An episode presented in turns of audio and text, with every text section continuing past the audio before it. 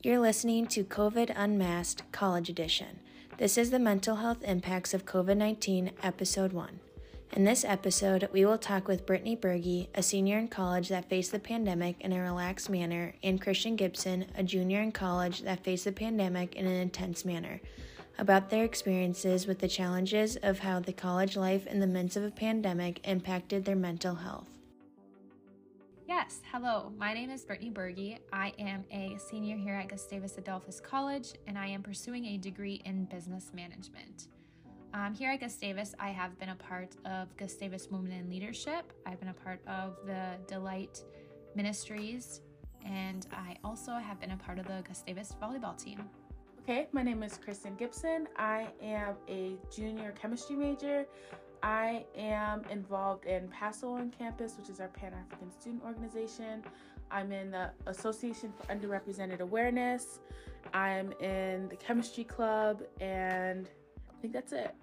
Oh, and I'm a Proclaim and crew. yeah, my mental health, I would say, reflecting back on the first semester of college during the pandemic, was definitely different than I would have ever expected. Um, I think we could all agree that the pandemic had a large toll on all of our mental health. I think there was various factors that contributed to that. But just in general, looking at my first semester, my mental health, I would say was um, I felt like I held myself high, but it was it, I would be lying to myself if I didn't say it was low. The first semester of college, there wasn't much going on here at campus. It was kind of more of a transactional feeling. I I thought of attending class um, and then going back to your dorm room and kind of being locked with just your one roommate. In a synopsis, I would say my mental health the first semester during the pandemic was definitely low, um, but I continued to push through and, and find the positives in it. The first semester dealing with the pandemic was interesting because I felt like it was very isolating. So it was really hard to like you couldn't really talk to your friends or like everyone was so far apart. It was that was weird. Um and I feel like my mental health probably did con- decline some because also like you're with your family all the time, and that's not always the best. That fall was also rough because like we couldn't have anybody over in our rooms, and like it was just me and my roommate. And luckily we're really cool, so that was good. But it was very isolating, and it was hard to do classes also because you're trying to the teacher's trying to teach you over a camera and it's like they can't tell if no one's understanding. I'm definitely a person who like talks to my profs a lot. Like I stay after class and go to office hours and things like that. But it can be really awkward when you like join a Zoom call and it's just you and them and you're like, "Hey, how's it going?" um so definitely was a little bit more difficult. I let me note that um, my view of this. I when the pandemic started, I was a senior still in high school, and I live in a very rural area in a small community and actually on a farm. So I have a lot of space to me. So um, when that isolation was happening and nobody knew what was going on or if we could leave our homes, for me, it wasn't much of a change as I had so much area to just be together with my family and be in the country where we were so distanced from others. So I felt like it was definitely a different life than than some that had to endure that city life or couldn't leave just their house where I had a lot of different area I could move around in or find other activities to do outside and keep myself busy. Again, I think the hardest part was not being able to have anyone over in your room. And also sitting in the calf like you had to sit like at the opposite sides of the table. So I remember one of my friends it was her birthday and we had to sing happy birthday from the opposite side of the table. And like she had like a little cupcake and it was like all the way far away and it was kind of sad. I heard uh, becky b came in and was like told people she was like y'all need to separate. Like the president came and said y'all have to separate. Because she had to.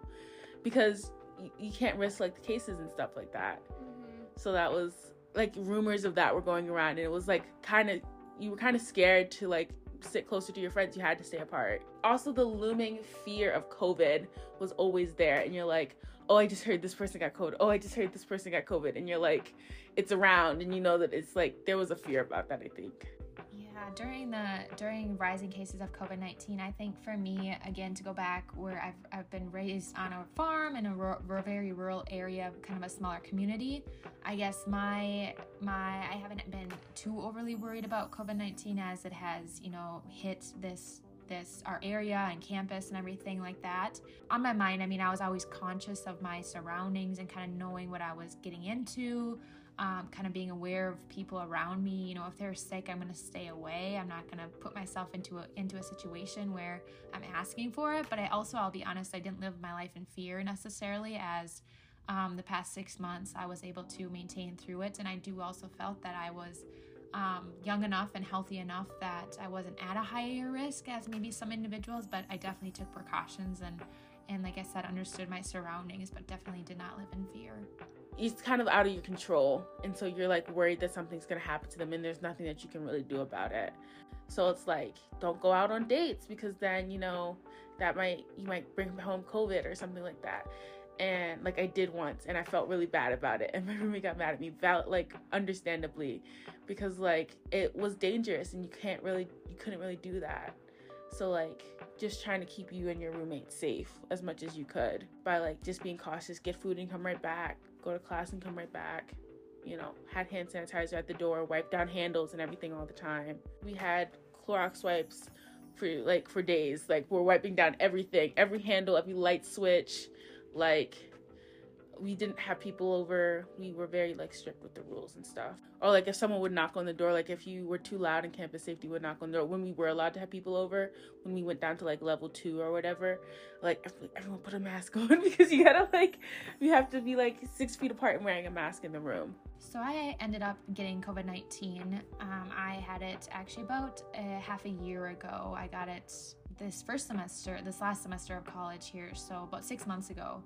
And uh, when I got COVID 19, I would definitely say that on my mental health, I, I mean, it was not a fun time. I actually chose to go home during that time um, and isolate myself away from my family. But thankfully, I was still in a home in an area that I was familiar with and it felt like home and I was comfortable. My mental health, I was definitely starting to feel those that loneliness and um, kind of just discomfort and just kind of the unknown too. Um, I always knew I was going to be able to pull through it, but it also wasn't wasn't ideal.